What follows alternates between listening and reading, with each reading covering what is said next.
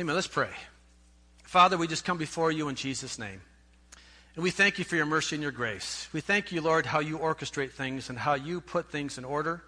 And Lord, we are just thankful that we know how to step out of the way and allow you to do that. And Lord, continue to teach us that. Continue to teach us to be sensitive to your spirit and to walk and do the things that are pleasing in your sight. So God, I pray for this message this morning. I pray, Lord, that you will just do a mighty work. I pray that you'll make my mind clear, and I pray the message comes out clear and concise. I pray this in Jesus' name. Amen. This morning I want to talk about a topic, and I'm going to title it Watch and Be Ready. Watch and Be Ready. And this is coming out of a parable out of Matthew chapter 25. Jesus spoke in parables to the people of his day because parables were something they could easily understand in more of a story format. And so it was Jesus gave many parables in the New Testament. And they're really interesting, and I would encourage you to go back and read through the parables of Christ and then try to ask him for, wow, Lord, what does that mean to me? This particular parable Jesus spoke about 2,000 years ago was about end-time events. And does it ever cross your mind? Have you ever thought about why Jesus was concerned about the end time when times were just beginning?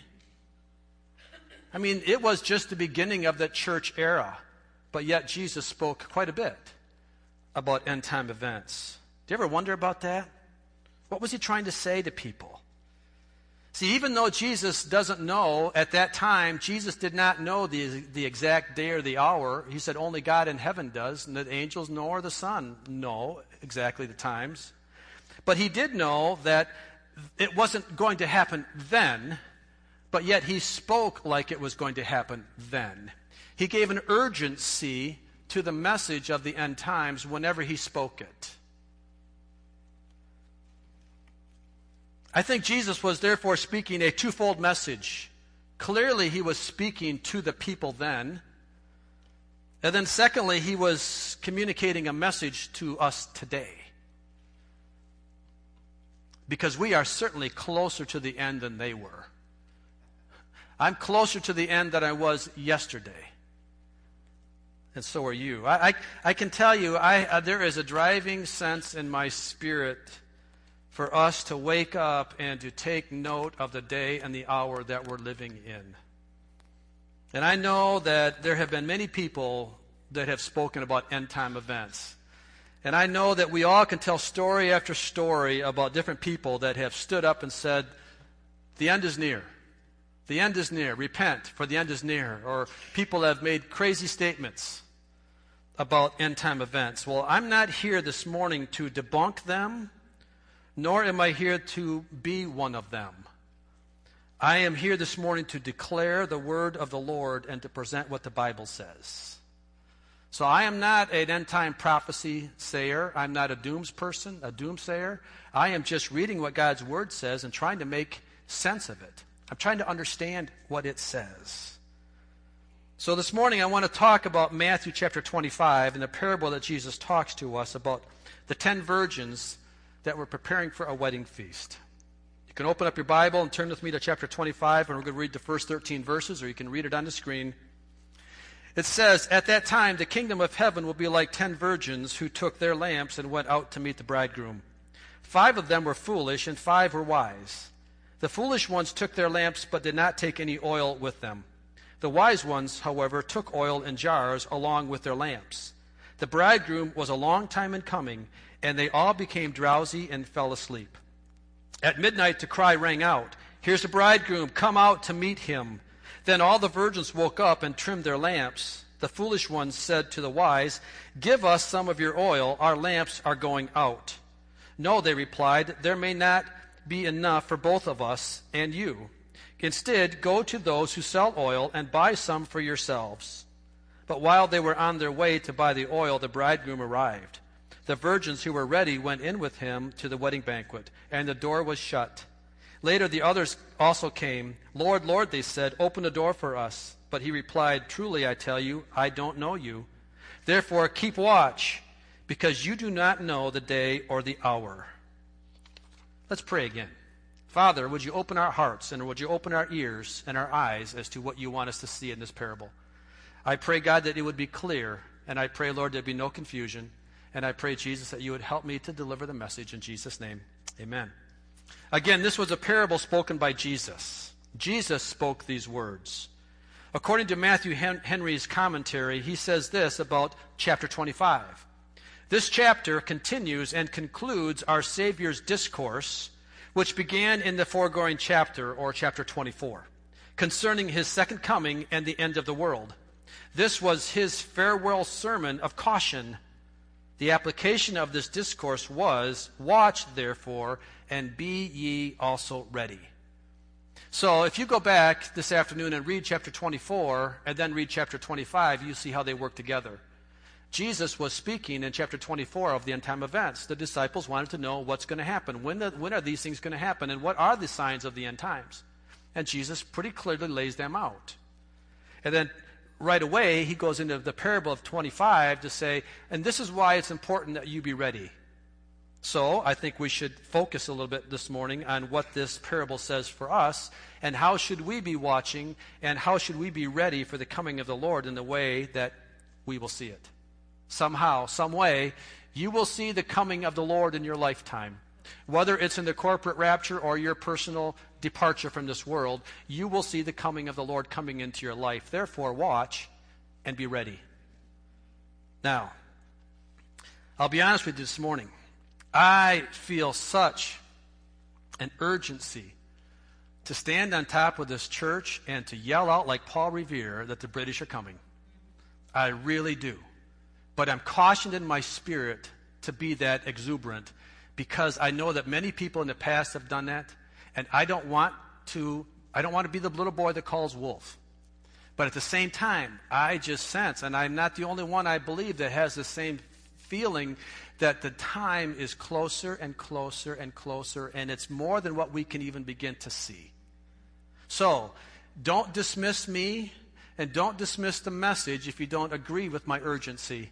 But I do feel urgent that we start talking about this. Now, what concerns me, I've spoken to some other pastors in this community, and they don't always feel that.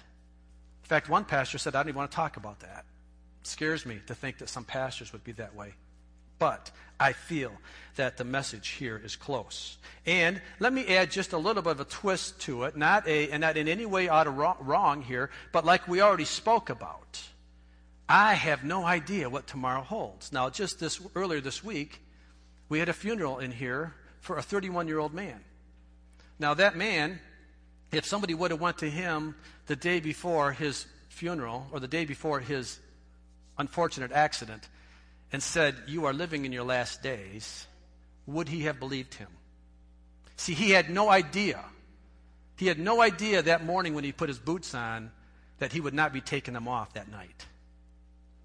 And that's what life is for us. None of us have a guarantee for tomorrow. That's why when Jesus spoke the urgency of the hour to those 2,000 years ago, he was speaking in urgency into their lives and said, you have no idea how long you're going to live either.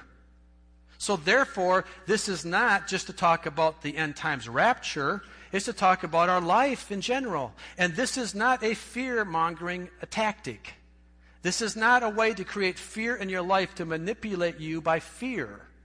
There is nothing good in fear. Rather, what this is a time of urgency, of wisdom, to say it's time to be awake and stay awake, and don't count things that you don't count on for sure, because you don't know what's for sure. Therefore, let's live wisely, and let's learn the lesson of the wise virgins here.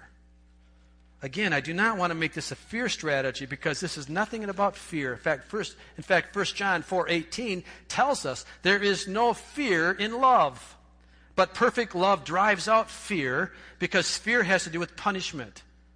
The one who fears is not made perfect in love. So Jesus was not talking about fear. He was not spreading a fear-based gospel. He was spreading a love-based gospel. And that's exactly what we are to do as well.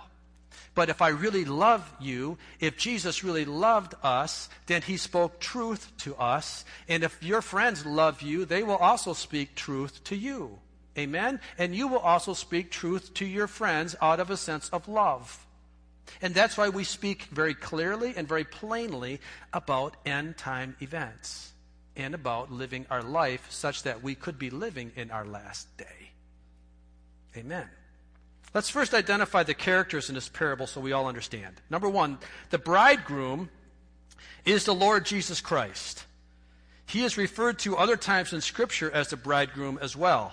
And the believers that are believing in him are betrothed to him and are being prepared as his bride.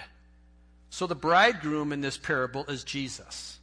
The 10 virgins are the professors of religion or members of his church. Those that profess to be a follower of Jesus Christ and hence called Christ-like or Christians. But in this parable, they are also represented as her companions. In other words, they're the ones attending to her in the wedding of the groom. All right, so the parable of this parable, the 10 virgins, are you and I. We are the bearers at this point in time. We are the 10 virgins. The purpose of these virgins is to meet the bridegroom, which is as much as their happiness as their duty. They were there to greet the bride and the bridegroom together and help them in their marriage ceremony. Now, let's read again according to Matthew Henry. This is, I think it's good sometimes when we read good commentaries. He says, they came to wait upon the bridegroom when he appears, and in the meantime to wait for him, in their waiting, they had to wait because he delayed.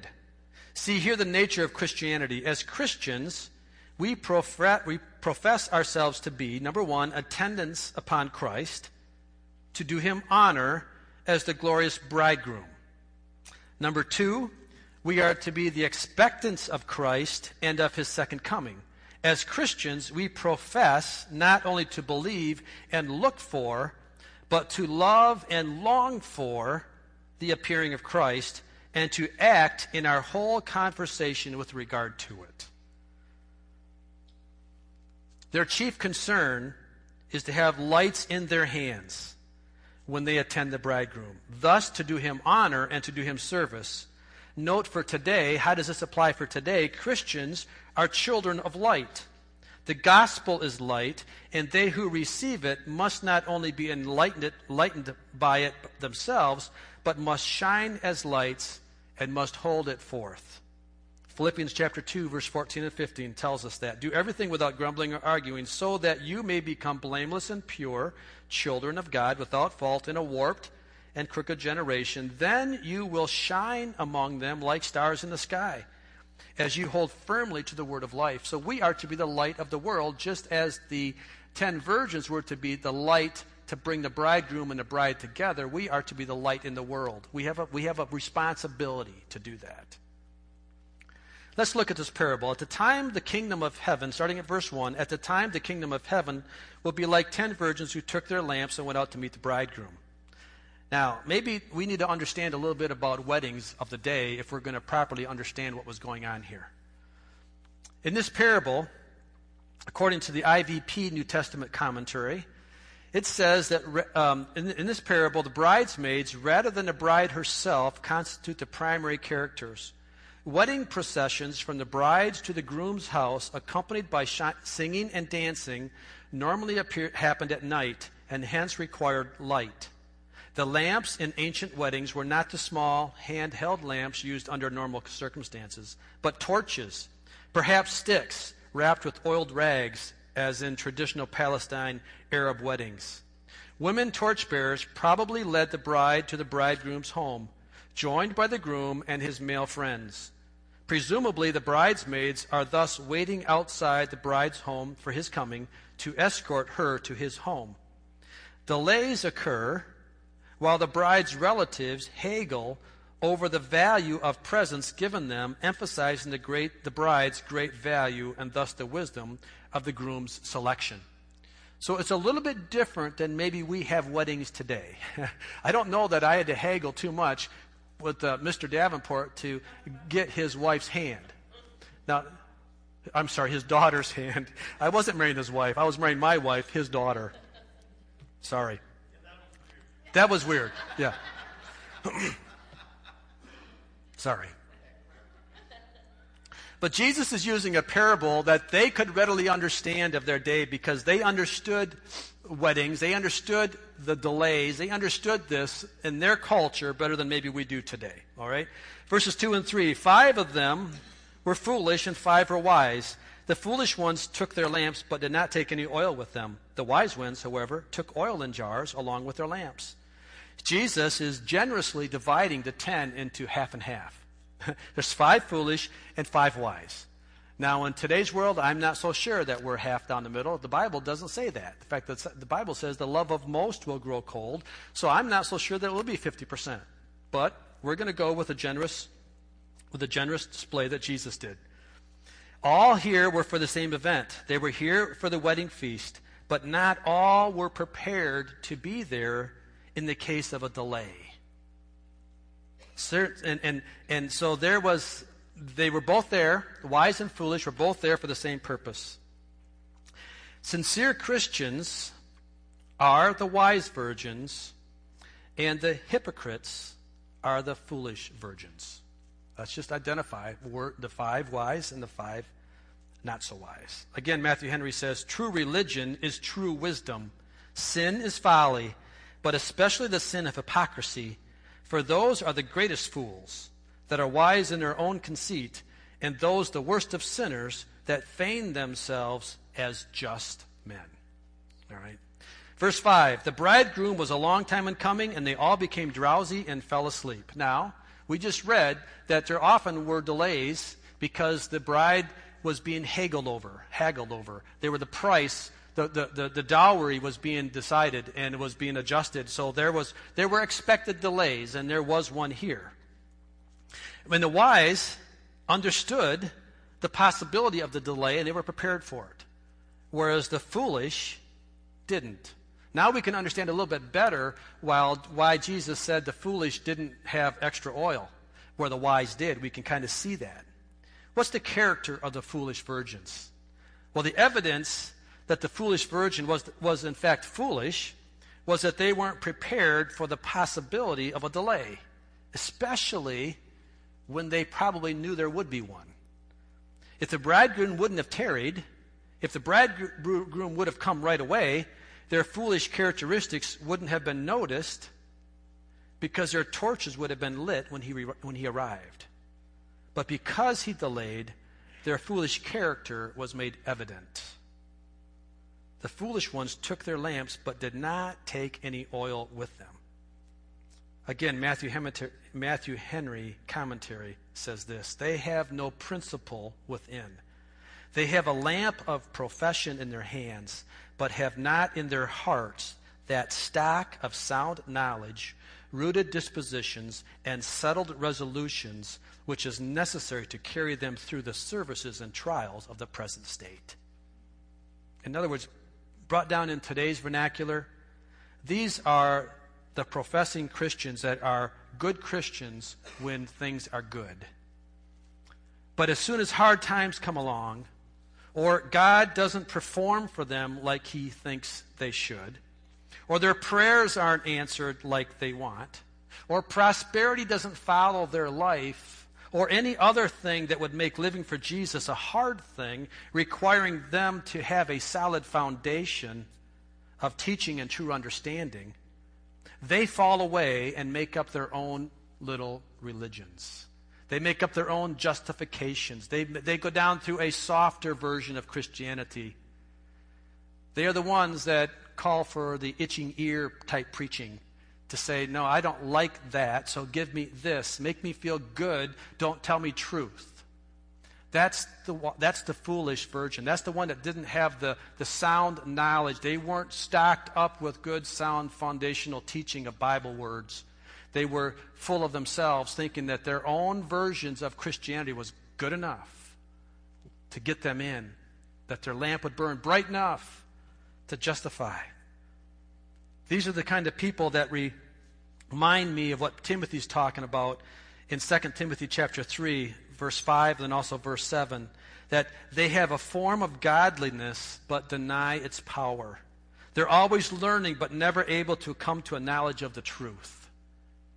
They're the people that from the outside their profession is good, but it lacks any internal spiritual life or power that would ride them through the times when they get hard, when times gets tough, when there's an unexpected illness or a death or a financial travesty or anything else that might shake their faith. They just don't have the internal resolution to say, I'm going to trust in God no matter what. I'm going to praise my God no matter how I feel. I am going to lift up my Father in heaven because he's worthy to be praised because of who he is, not because what he's done for me. That's the kind of foolishness that will not see the kingdom of God. That's the kind of Christian that the Lord is not coming back for. That's the kind that their character will be made evident to those around them. They look good on the outside, but yet the character of their life is weak and worldly. Now, what's the character of the wise virgins? First of all, what is the evidence? What is the evidence of the wise virgins? What's the difference here between the foolish virgin and the wise virgin? Let's look at verse 4. The wise ones, however, took oil in jars along with their lamps. There was something physically different about the wise virgin because they were carrying extra oil. They were prepared, and it was obvious to those around them that they had something in their hands.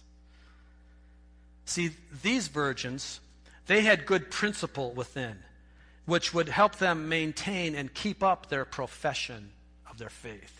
These virgins represent the Christian that has a true relationship with Jesus and are well-versed and built upon the rock of good, solid biblical teaching. They are like the wise builder that builds his house on the rock. You remember the parable that Jesus spoke about the wise and the foolish builder? One built his house on the sand, one built his house on the rock, and then the storm of life came. The one that built his house on the sand, what happened to his house? It fell, didn't it? What happened to the house of the man that built his house upon the rock? It stood. That's the wise. That's the evidence of the wise virgin, is that they were prepared. This is the type of Christian that when the same bad and unexplainable events happen in a person's life, like an unexpected death, like an unexpected travesty of some type, that their resolution is to trust God, and it gets stronger in their life, not weaker. That these hard things, the testings of life, make them better, not bitter. Big difference in that one little E to I, better versus bitter. I don't want to be bitter. Bitter is the root of many problems in your life. If you have something that comes against you and you don't understand it, and if you allow it to make you bitter, you're only asking for more of the same problems to come into your life. Rather, have the resolution and understanding that this is a test that God is putting me through, but he wants to make me better as a result of it. That is the evidence of a wise virgin. That is the evidence of one carrying with them this extra curd of oil with them. They see that God has the bigger picture and the more encompassing viewpoint of life, and they understand that the setbacks in this life are actually the events that promote great gain in eternity. The things that I would look at as a setback, God is saying, you know, Mike, if you'll just look at it the way I look at it, and if you'll use this as an opportunity to get a little bit closer to me, if you use this as an opportunity to pray a little bit more, to get a little more diligent in your faithfulness to me, you know, that setback that the world looks as a negative, I'm using it as a positive. I'm using it as a way to build you up eternally. That's the way God brings things into our heart and life sometimes. And if I could understand that, then the evidence of my wisdom would be that I would not shake in my boots when I have problems happening. Rather, I would get more resolute in my commitment to Jesus Christ. I would not be faulty. I would not be the one that's given up on church. I would not be the one that's given up on prayer. I would not be the one that is making it so obvious that I am sweating it out. Doesn't mean I put on a fake face. It means that I get on my face before God. And it means that I say, Jesus, no matter what's happening, I understand you know the bigger picture than I see it. You see much bigger than I see, and I'm trusting you. I'm trusting you with my future. That's the evidence of the wise virgin. Now, it's interesting that they have a common fault. In this parable, Jesus indicates that both the wise and foolish have faults. It's important here that Jesus never expects perfection in his people. He doesn't expect you to be perfect. Whether we're true Christians or hypocritical in our relationship, we all make mistakes. We all do. So this isn't a teaching that you have to be perfect. It's a teaching that we have to be faithful. It's a teaching that we have to be prepared. The common fault here is that they both became drowsy and fell asleep while they were waiting. Verse 5, the bridegroom was a long time in coming, and they all became drowsy and fell asleep. It's interesting here to know that Jesus used the process of the fault. The process of the fault. First, they became drowsy. Secondly, they fell asleep. Now, some would say that there's not a difference, but in the Strong's Concordance, when I looked up the word drowsy, it really means that it's the word leading up to sleep, and it means to be idle. It means to be not moving. There is a process of going to sleep. First, a person becomes idle, and then there is the lack of movement, and then they fall asleep.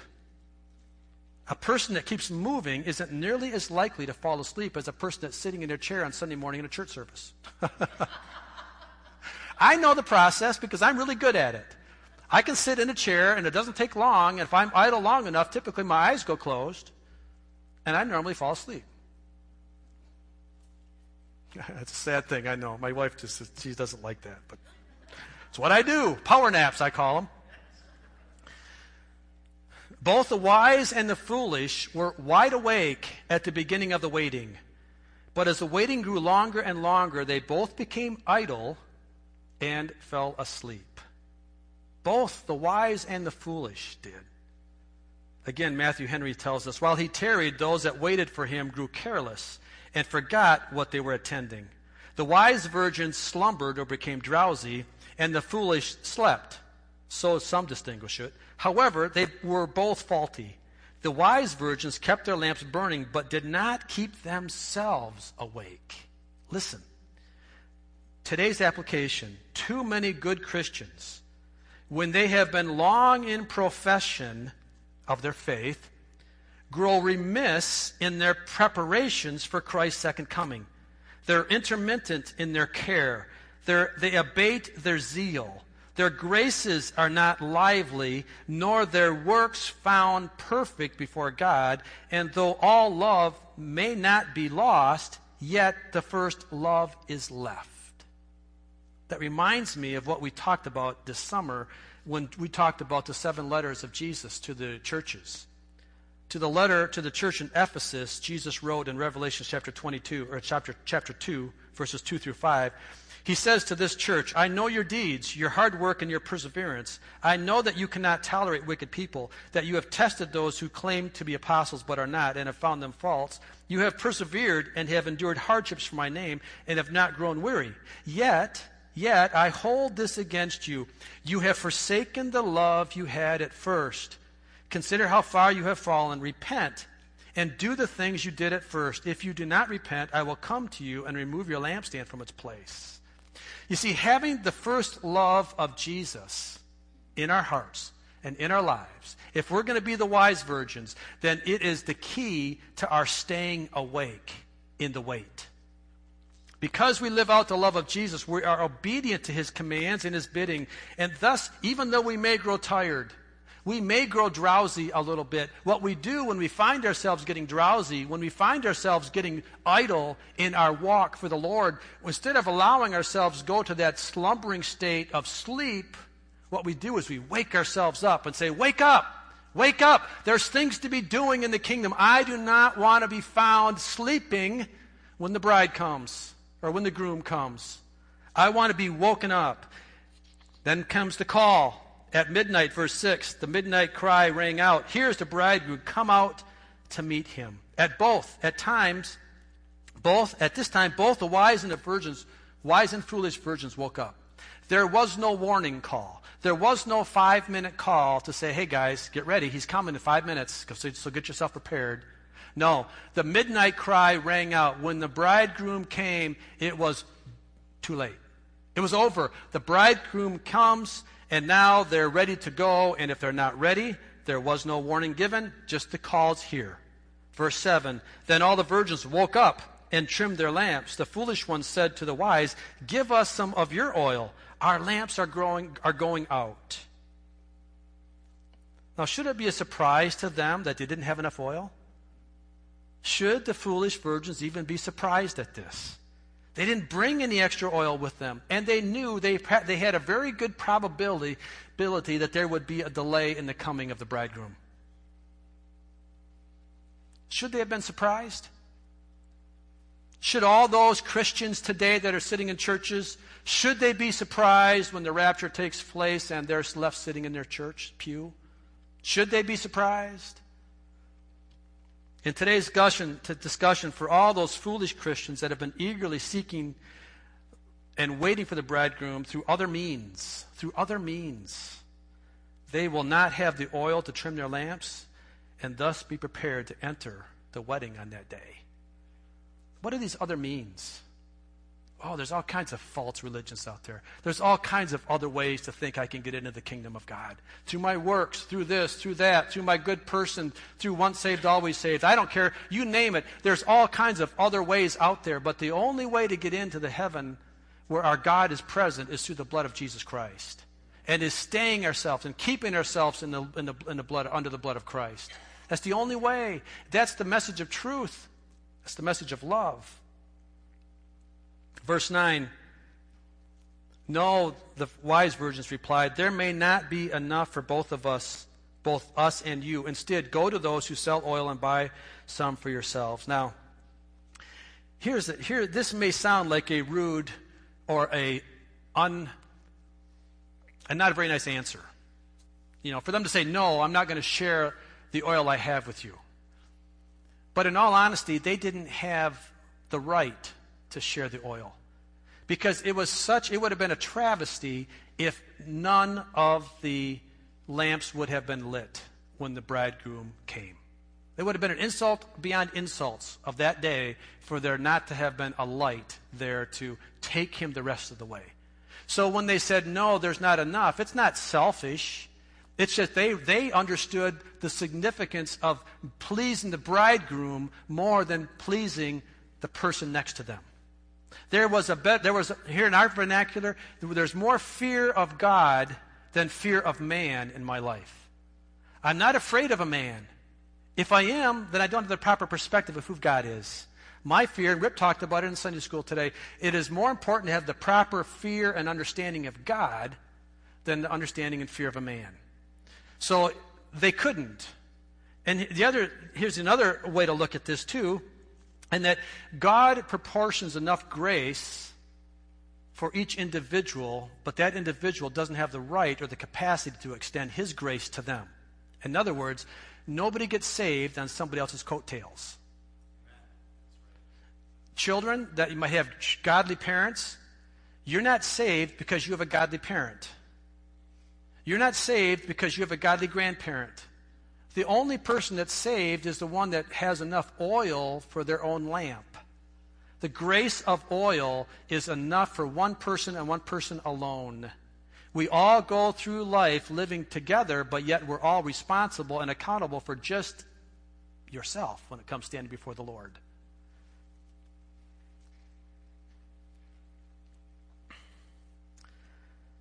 But while they were on their way to buy the oil, the bridegroom arrived. The virgins who were ready went in with him to the wedding banquet, and a door was shut. Later the others also came. Lord, Lord, they said, open the door for us.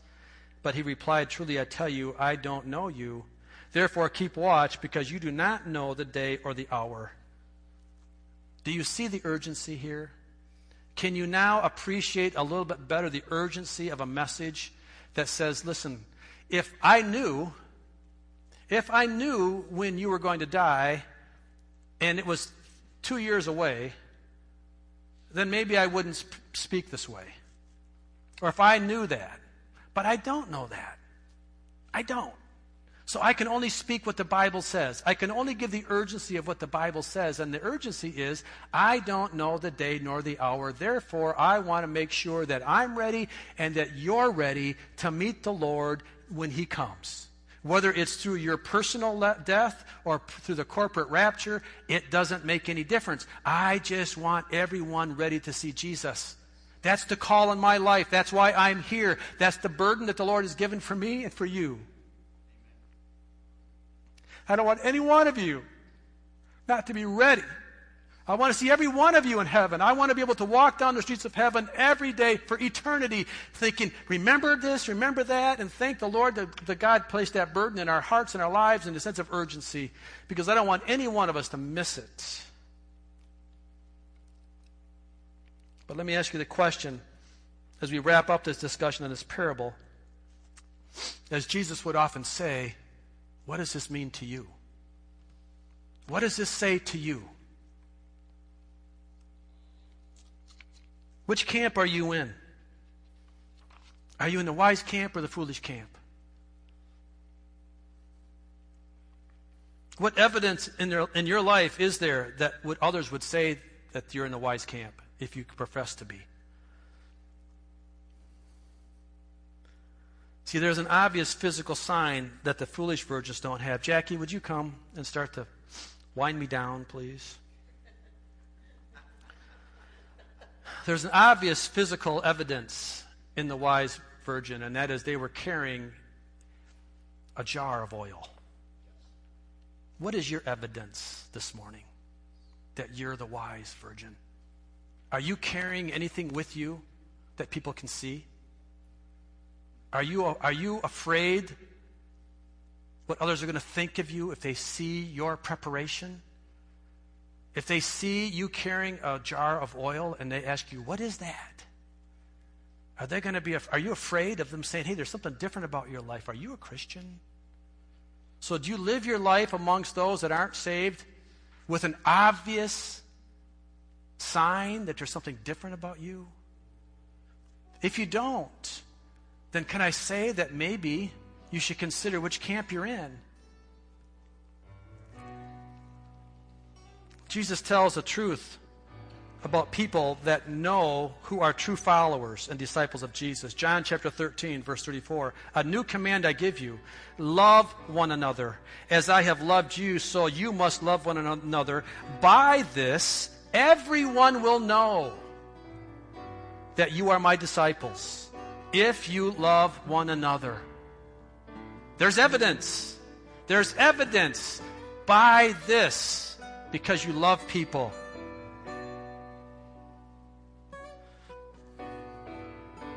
There's clear evidence that the wise person who is watching and ready for the coming of the Lord is evidenced by his or her love and proven action. James talks about faith without action is dead. If you don't have action with your faith, then your faith really is of no value. And that's what we're going to talk about next week. Next week, we're going to go into the second parable that Jesus talked about. And next week, we're going to talk about having the action that goes with this evidence. And then that leads us into November 2nd, which is Orphan Sunday. You see, all of this is talking about being ready and watching and actively awake when the Lord comes back. So you might say, Orphan Sunday isn't about me. Well, you're right, it's not about you. That service is not about you. It's not going to be the same service we have here. It's probably not going to be the worship. It's probably not going to be as good as Jackie leads us. It's not going to be that way. The message may not be as good as the way I preach. You can laugh about that. You can laugh at that one. But the message, though, is not about you getting something out of it. It's about how you can be ready and watching and be the wise virgin. By why? Because you're proving your love to your community, because you're seeing how you can be involved in the life of those that are less off, not as well off as you are. Right? So this has a purpose here.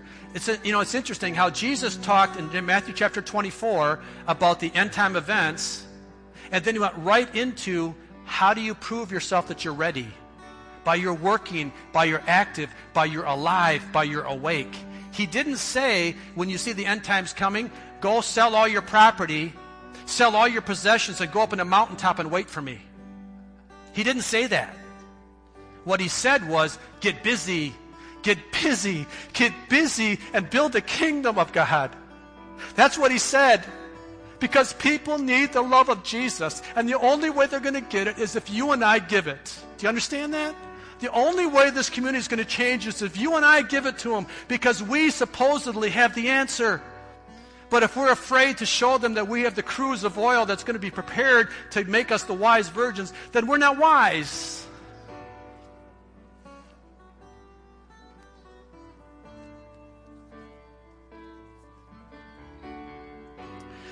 Father, I just come to you in Jesus' name.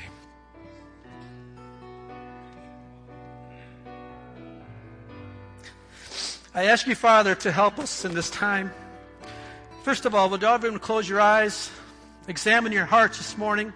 This is obviously a call for salvation. Are you in the wise or the foolish camp this morning? Where are you at? Where's your heart? Where's your heart this morning? If Jesus were to come back right now, where would you go? Do you know? For those that know, would you raise your hand? For those that know without a shadow of doubt, would you raise your hand? For those that can't raise your hand, do you want to? Do you want to?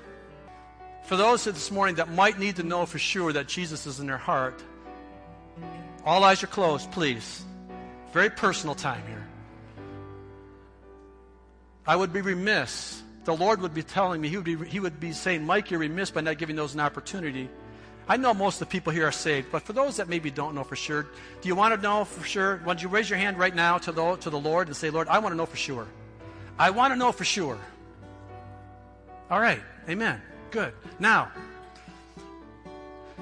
for next week, we're going to talk about what it's going to show, how we're going to prove it. Amen. Father, we thank you for this day. I thank you, Lord Jesus. I thank you, Lord, for your mercy and your grace. I thank you, Lord, for giving us the wisdom. I thank you, Lord, for giving us the instruction. I thank you, Lord, for giving us clear words of instruction in this last day, in this time, Lord, that we would be actively awake, that we would not be idle or drowsy or sleeping, but we'd be actively working the kingdom of God. We thank you in Jesus' name. Amen. Amen. Jackie, lead us in this song as we prepare to go a place. Amen. Thank you, Jesus. Stand with me if you would.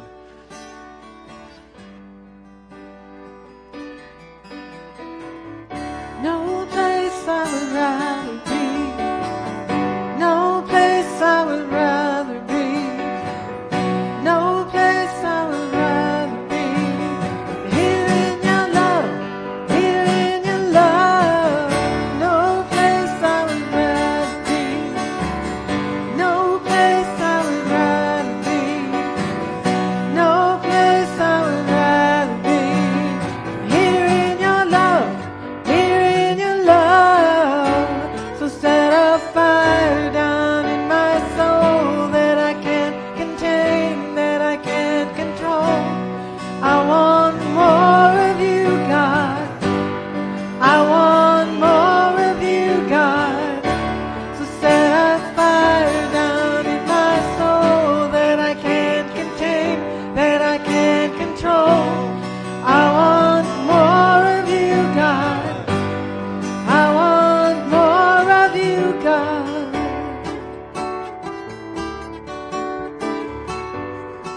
Father, go with us throughout this week. I pray, Lord, that this song would burn in our heart throughout this day.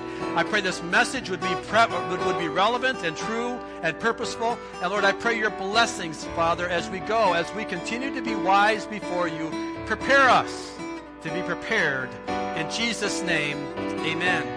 Amen. Be blessed as you go today.